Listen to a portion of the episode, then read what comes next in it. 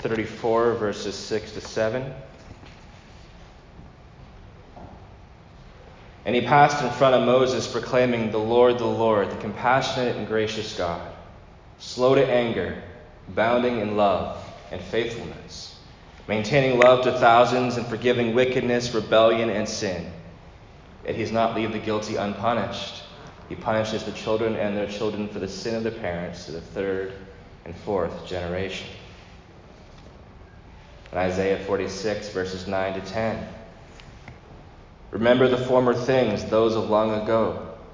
I am God, and there is no other. I am God, and there is none like me. I make known the end from the beginning, from ancient times, what is still to come. I say, My purpose will stand, and I will do all that I please. And lastly, from the New Testament in the Gospel of John, chapter 1, verses 1 to 14. In the beginning was the Word, and the Word was with God, and the Word was God. He was with God in the beginning. Through him all things were made. Without him nothing was made that has been made. In him was life, and that life was the light of all mankind. The light shines in the darkness, and the darkness has not overcome it. There was a man sent from God whose name was John. He came as a witness to testify concerning that light so that through him all might believe. He himself was not the light, he came only as a witness to the light. The true light that gives light to everyone was coming into the world. He was in the world, and though the world was made through him, the world did not recognize him. He came to that which was his own, but his own did not receive him. Yet to all who did receive him, to those who believed in his name, he gave the right to become children of God Children born not of natural descent, nor of human decision or a husband's will, but born of God. The Word became flesh and made his dwelling among us. We have seen his glory, the glory of the one and only Son, who came from the Father, full of grace and truth. Let's pray together. Lord, our great God, we come to you and ask that you would illuminate your word this morning that we may discover the beauty of who you are and that we be transformed in the process, we pray. In Christ's name, amen. Well, church is always a blessing to open the Word of God together, and we've read from three passages this morning, which is uh, showing that we are not going through uh, Philippians this morning. We will continue to work our way through Paul's letter to the Philippians, but every month and over the course of 2020, we're going to do another series on the side of that uh, that will complement our studies. And that is a study on the doctrines or the essential teachings of the Christian faith. The, beliefs that are taught in the scriptures about the faith that we must hold on to and preserve for the sake of healthy discipleship as well as for a faithful proclamation of the truth. And now, perhaps some of you are thinking this morning, well, that sounds awfully dry. Doctrine. But I want to encourage you the scripture has much to say about studying doctrine and protecting doctrine. It's not only important for healthy discipleship, but the Apostle Paul writes in 1st and 2nd Timothy that in the days between Christ ascension and second coming, there will be false teaching, there will be false practices and beliefs that will creep even into the church. And so, this is a healthy study and important for the health of the church, our own discipleship, and our witness. And so, it'll be taking place over 2020 once a month as we go through the essential teachings of the faith. And last month, Reverend John McIntyre kicked off our series. It was a snowy month, and maybe some of you weren't able to make it out that Sunday. But he began by reminding us that the ultimate belief which we uphold and preserve is that the scriptures are the authoritative word of God. It all starts with the fact that these 66 books of the Old and New Testament, though written by men, are ultimately not just a book by men, but inspired by the Spirit of God. I had a conversation with, well, I didn't really have the conversation. Our family was having a conversation with their two year old nephew the other day, and they asked him, Who wrote the Bible, Thomas? And in his two year old voice, he said, Chosen men inspired by the Spirit.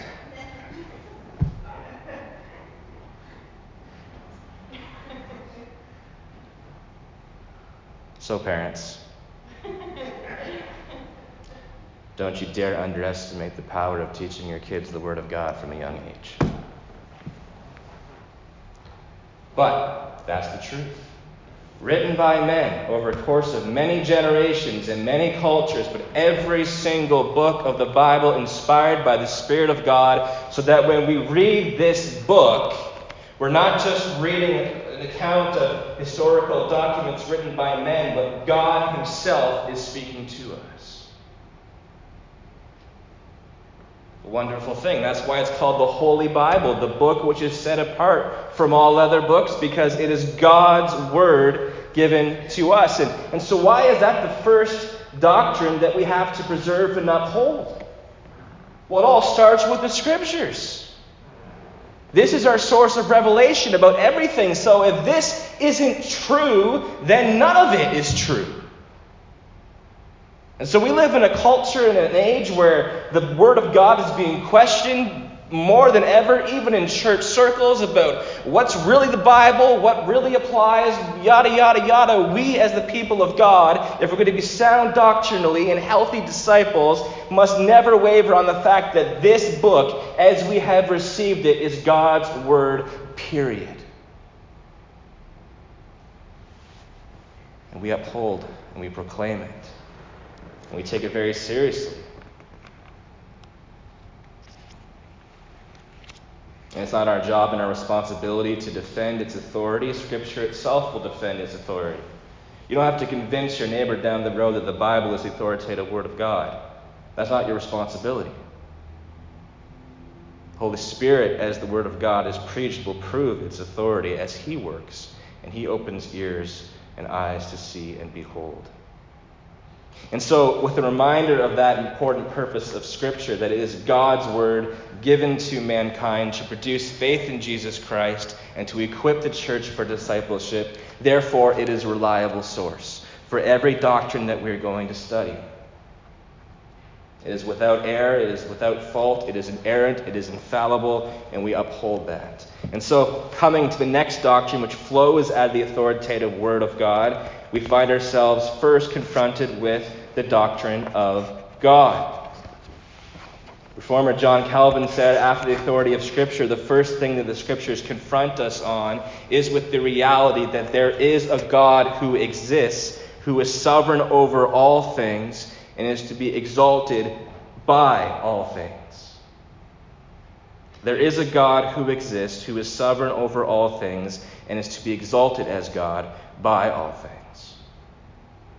And so immediately the scriptures revealing that there is a God exposes and rebukes the reality of atheism. How many people do you know that claim to be atheists? Don't believe in God. I've had a few conversations, even in my own office, with people that think you're absolutely foolish for thinking that God exists. Well, the scriptures confront and expose atheism as foolishness. The fool says in their heart, There is no God. I had a pastor who joked around who said, the atheists want a holiday, it's April 1st, April Fool's Day. Because the scriptures, as God works and speaks, confronts the fact that atheism, even though people have all the arguments they have and all the evidence they have that there is no God, the scriptures confront and expose it as being foolish. And the other thing the scriptures confront as the one true God is revealed is the reality of false worship. The scriptures testify to the fact there are things in our world that point to the fact that there is a God. Our inner conscience, our morality of right and wrong, the design of creation itself as you go out on the mighty White Lake mountains and look up at the sky and see the beauty of it all points to the fact that there is a God, but the reality is because of sin, they don't point to who the real God actually is. And so God has given us the scriptures to not only combat atheism, but to reveal who the one true God truly is and to call people away from false worship. Bowing down to many other different kinds of gods, whether it's different religions or it's materialism, whatever it may be. The scriptures combat atheism and call us away from false worship to the one true God. We, as the people of God, do not believe that our God is another God on the shelf in our world. It's just not, not just another religion that's offered. The scriptures reveal there is only one true God, and we uphold that. So it combats atheism, it combats false worship. And the scriptures now reveal to us who that one true God is. And so it's important to know when it comes to the scriptures and upholding the doctrine of God of who he is, how much about God can we actually know? Well, first of all, Psalm 147, verse 5, and even Psalm 143 talks about how his power, his the knowledge of God is beyond understanding. So we don't remind ourselves about who God is because we think we can put him in a box and finally get a grasp on everything about who he is. My professor in seminary said, You you have come to get a master divinity, but you'll never master the divine. And that's immediately humbling, is it not? When it comes to the one true God who exists above all things and is to be exalted as God by all things, there is a reality that He is so great and so majestic that we cannot possibly understand everything about Him, even on the other side of eternity. Unsearchable. Unsearchable. So, as I sat this week working on this sermon, going, What have I got myself into? Because there's no way this message will ever convey half of the glory of God. Because there's so many things that we cannot possibly acknowledge or even dream or imagine. His greatness is so far beyond us. But we can know God despite that because He has revealed Himself to us. But even the things that He has revealed to us in 1 Corinthians, it says we only know them in part. So what He's revealed to us in the Word of God, even now we only know them in part, meaning it is a lifelong journey of growing and discovering who God is. This is why we have to study the Word of God and be dedicated to the Scriptures, because He has revealed Himself for us to know Him, but we don't fully know Him until we finally become part of His presence in the kingdom of God. And so we grow and we grow and we grow and we learn. So there's some things we can't know, the things that we have been given. It's a lifelong journey. And so that's just a, a little summary to start off as we look at a few things from the Word of God that we do know about Him. That combats atheism, that calls away from false gods, that deals with the issue of the fact that there are things we cannot possibly know, and what we can know, it's going to take a lifelong journey of studying and growing deeper. So, with that said, we're going to focus on God's being, character, and actions. God's being. The first thing, if you have a sermon sheet, I hope, even if you don't write stuff down, I hope you at least take one home because there are tons of scriptures on this to help you. The first thing about God that the scripture reveals is that he is spirit and he is invisible. John 4 24, God is spirit. The scriptures reveal that the one true God of heaven and earth, he is spirit, he's not material. People in our world today are bowing down to all kind of material things. You can see idols as you go into a, another temple or whatever it may be. If you go even into a, a foreign food restaurant and you see the different idols even in the kitchen. People bowing down to material things. Maybe it's materialism. Maybe it's their car. Maybe it's money. Maybe it's their house, whatever it may be. But the one true God, whom we were created to know and worship, is not material. He is spirit, and he is not seen. Now, right away, that leads us to an interesting question. Well, if God is spirit and invisible, then how do we make sense of the physical, incarnate body of the Lord Jesus Christ? Well, we're going to get to that. And you think maybe that's an important question just for pastors or, or missionaries or whoever it may be, but that's an important question for all the church to answer. because that's something that's going to be thrown your way in the coffee shop. How do we make sense that Jesus is actually God, of God Himself, and the Scriptures is invisible in spirit? One of the reasons why in the Ten Commandments God forbade the, the making of any images of Him was because no one even knew what He looked like to make it. There was no possible recreation that could take place to truly capture who he was. And so here's the, the, the, truth, church God is spirit, he is invisible. Even this morning, as we gather, we see one another. You see me, I see you, we see the building that's around us. But the wonderful truth is that in our midst is the one true God who is spirit. We cannot see him, but he's here. And so, even though the world may go around and say, Where is your God?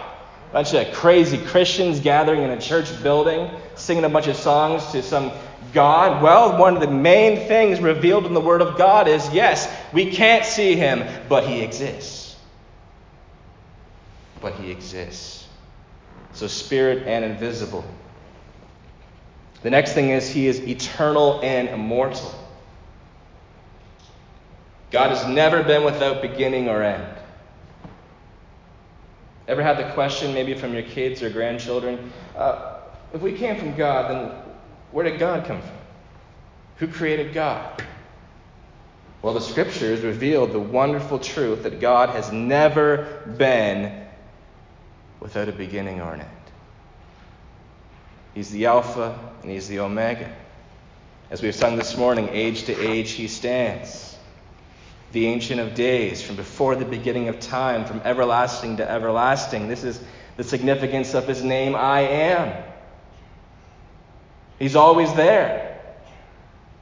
We've heard the name I am, we've sung about the name I am, but what's the significance of it? He always exists. He never will not exist. There's no one who can destroy him. So he is invisible, he is spirit, he is eternal, and he is immortal. And I'm just praying uh, that as we think about these things biblically, that if we grasp who it is that is truly our God and who it is that is truly in our midst this morning, that we are humbled. The one who is without beginning or end over every day of history.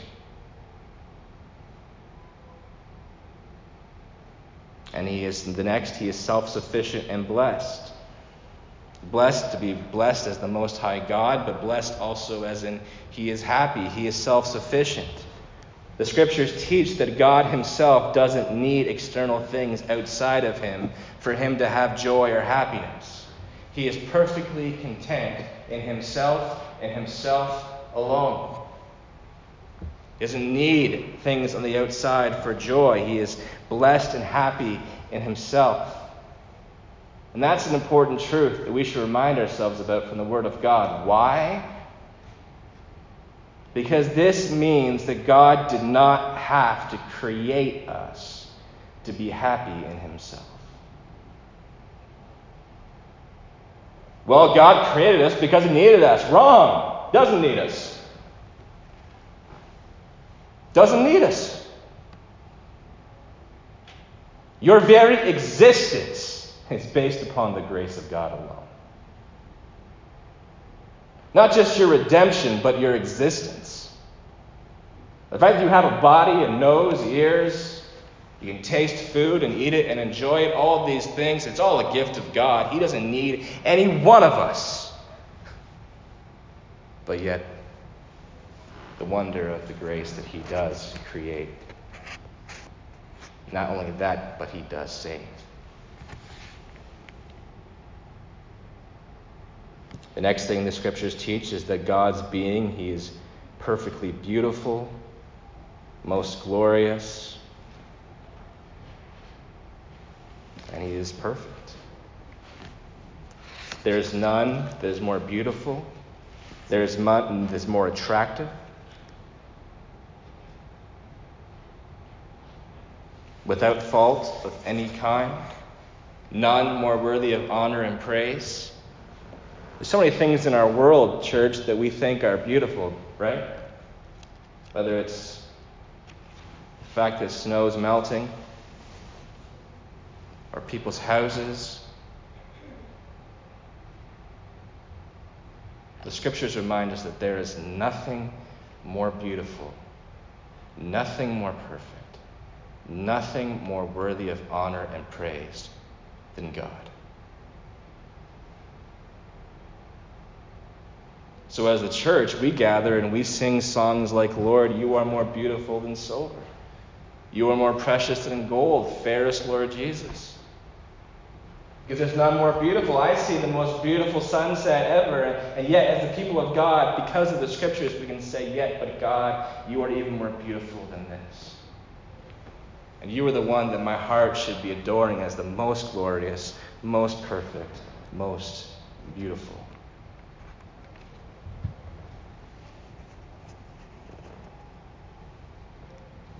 And all these things are revealed about God in the Word of God. The next thing is that He is omnipresent, or that means that He is everywhere. God's presence is everywhere. Not that He is in everything, uh, like pantheism, but He is present everywhere. You cannot hide from Him. You go to the grocery store, He's there. You go to Quebec, He's there. Wherever you go, even if you try to hide, run. You think you can't see something? He's everywhere. Not only is he everywhere and all present, but he is all knowing, he is omniscient. God knows everything, about everything, about everyone, before they even think it. Psalm 139, you know the thoughts I think before I even think them. He knows what you're going to think tomorrow. He knows what you're going to think next year. He is all knowing. He knows everything before it happens. So he's all present, he's all knowing, he's omnipotent, he's all powerful. There's nothing he can't do. He's the highest form of power that has ever and will ever exist. Now, that means there are things that God can't do. He can't sin. So when the Spirit of God is leading us, He can't lead us into anything that's not God's will. That's why the scriptures say don't trust in presidents, don't trust in princes, don't put your trust in any human thing. Put it in the one who is all powerful, who can do way more than we ask or imagine.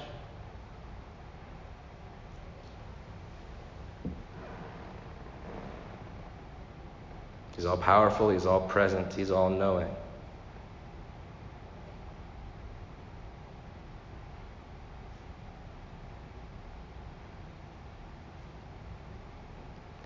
The next thing, He is triune.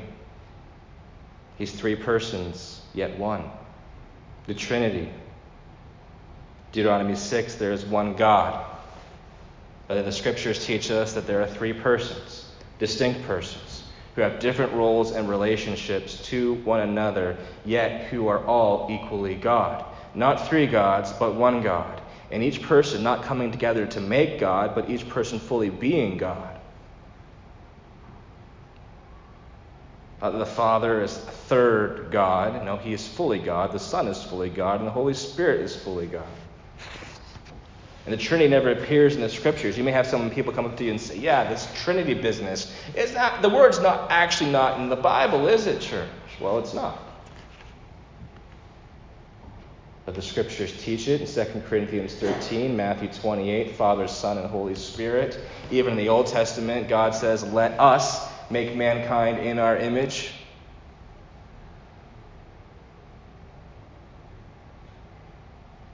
And there's people in our world that say that the Trinity is just a giant contradiction. Maybe you have Jehovah Witnesses come to your door and knock on the door and say, well, the Trinity is a bunch of nonsense, doesn't make any sense. Well, here's the truth, church. Welcome to the greatness of God.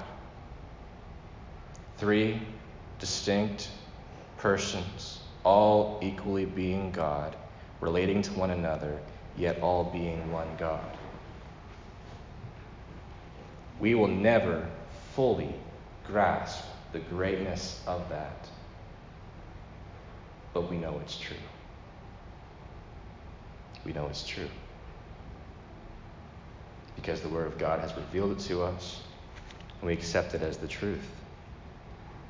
It doesn't always make sense to us, but it's true. And when it comes to the Trinity, the next thing is that we receive the Trinity as it has been revealed Father, Son, and Holy Spirit. Maybe you've come or heard from a few people that maybe in churches nowadays you're hearing a talk about Mother God. Well, no. Why? Not because we're against mothers, but because it has been revealed Father, Son, and Holy Spirit. And therefore, as God has ordained and revealed it, we do not change it. I was at a service once that began with Great is thy faithfulness, O God, my mother.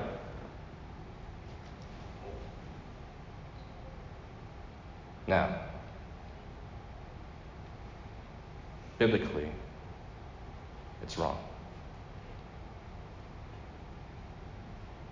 And you may say, Pastor, a lot of this stuff is just, is it really this important that we remind ourselves of this truth? Yeah.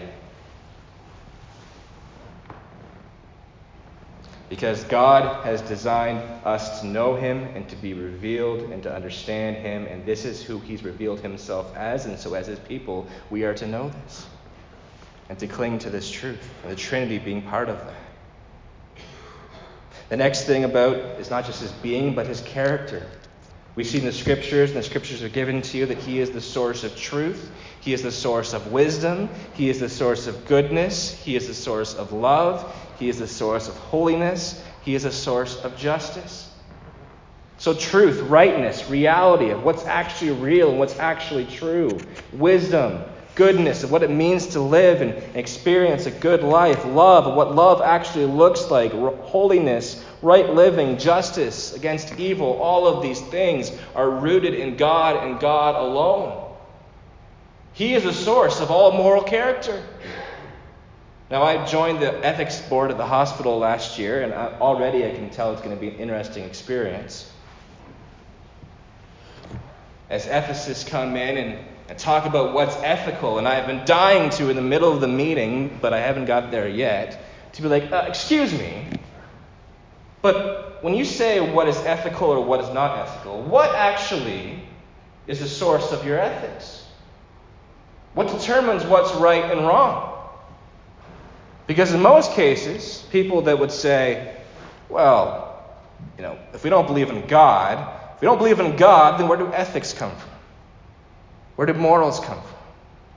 Well, eh, you know, there's right and there's wrong, and for some people, certain things are right, and for other things, people are wrong. And it's a big, giant contradiction. Welcome to the mess, and there's an ethics board about it. And it's not just there, it's everywhere. Ethics are affecting educational systems, they're affecting workplaces. But here's the truth if you want true moral character and ethics, it is found in God and God alone.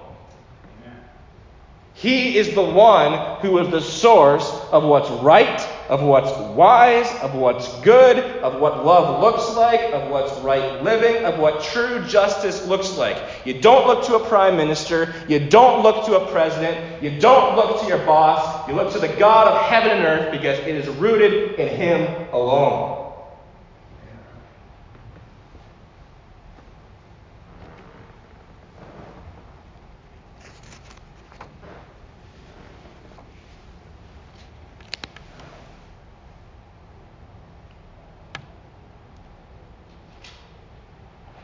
That's why if we have issues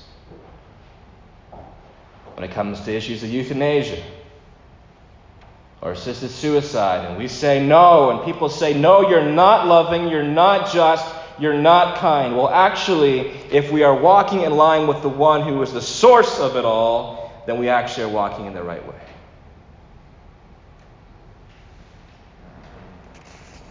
And so we cling to that and we uphold that. So his being, his character, and his actions. His actions, what does God do? Well, there's two dominant things in the scripture. First of all, He is the Creator. Genesis, Colossians, He is the Creator of all things. All things exist because of God. You know, a lot of people in our world today that say we're here by mere chance, don't we? Well, it just happened. Looked around and we see this wonderful Ottawa Valley, and of course, it just all came to be, just random chance.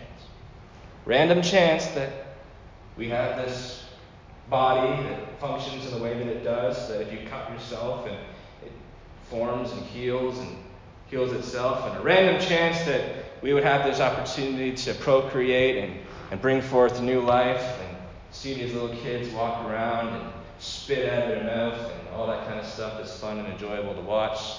That was also part of the family weekend this past weekend. The six month year old. All random chance. Except the scriptures say no. God has created. And He's not just a God who creates and steps back from creation, but all things were made by Him and for Him. All creation was made to be in relationship with Him.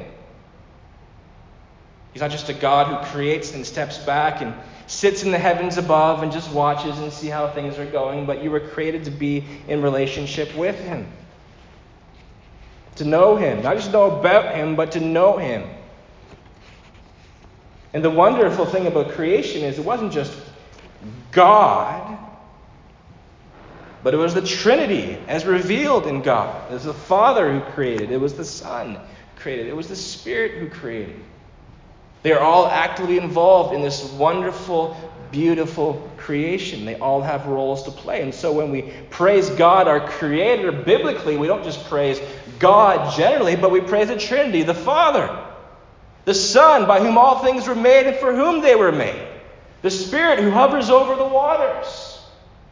We praise God, Father, Son, and Holy Spirit. And here's the other thing about the scriptures He's not just a God who has created us, but He's a God who sustains creation. Hebrews 1 He sustains creation by the power of His word. Do you know what that means? Every single day, this universe, every part, invisible and visible, is held together because God's sustaining word that created continues to hold it together.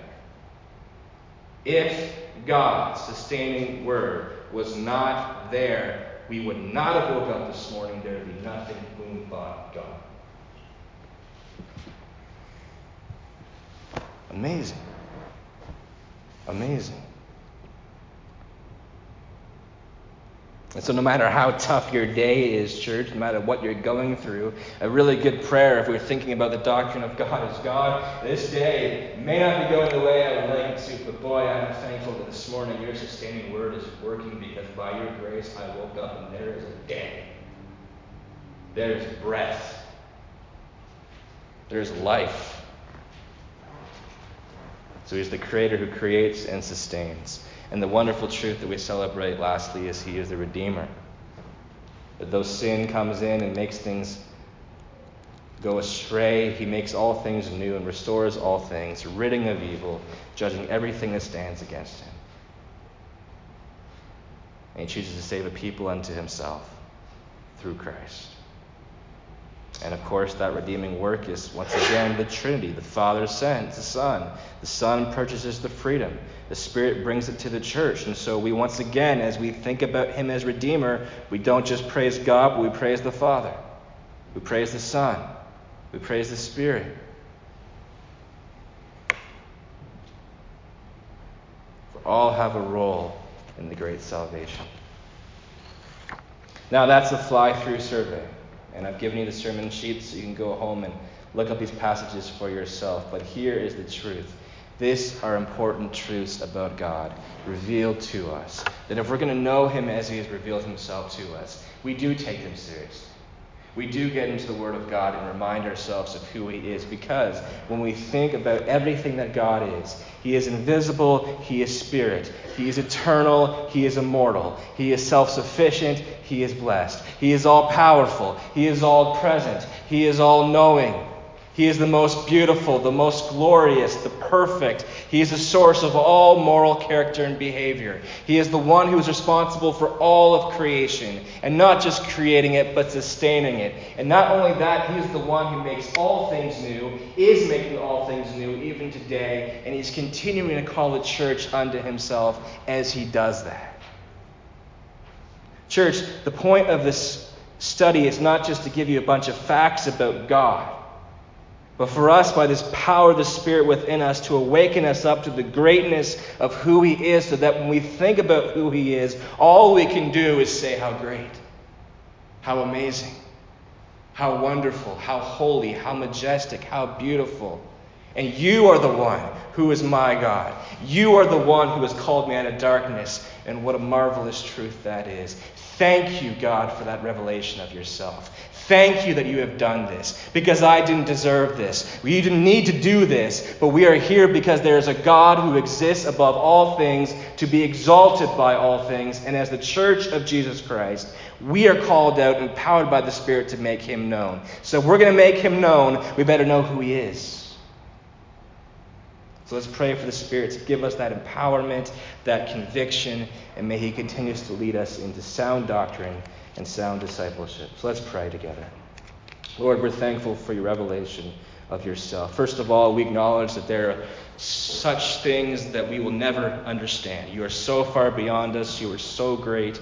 You are so holy. And so we humbly come.